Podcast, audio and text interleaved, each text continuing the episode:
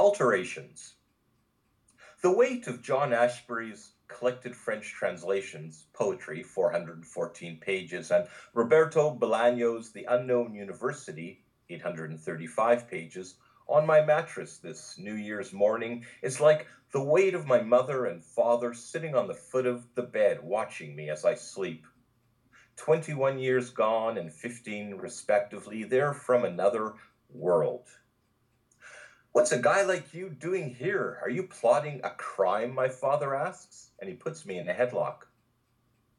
O closed heart, O heavy heart, O deep heart, you will never get used to sorrow, my mother says, and she strokes my left cheek.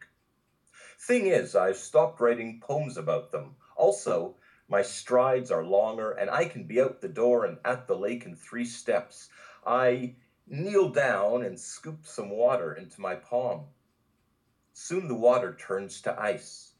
The weight of me makes me sink into the snow that covers the beach. By the time spring comes and the snow has melted, I will have a little tailor shop down there.